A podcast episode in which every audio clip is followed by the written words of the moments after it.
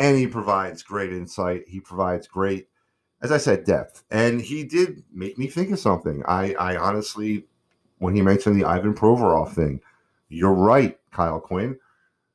Ivan Provorov should have been the one that stepped up in the void left by Matt Niskanen. And exactly, it makes perfect sense. And you know what? I missed that.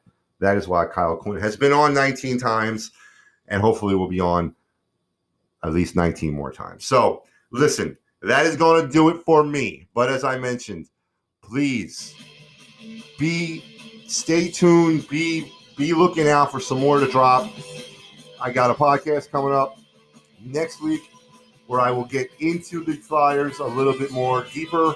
Jamie Braskow will be joining me.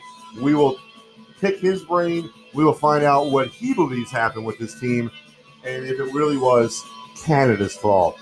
So you guys take care. And enjoy the rest of your weekend.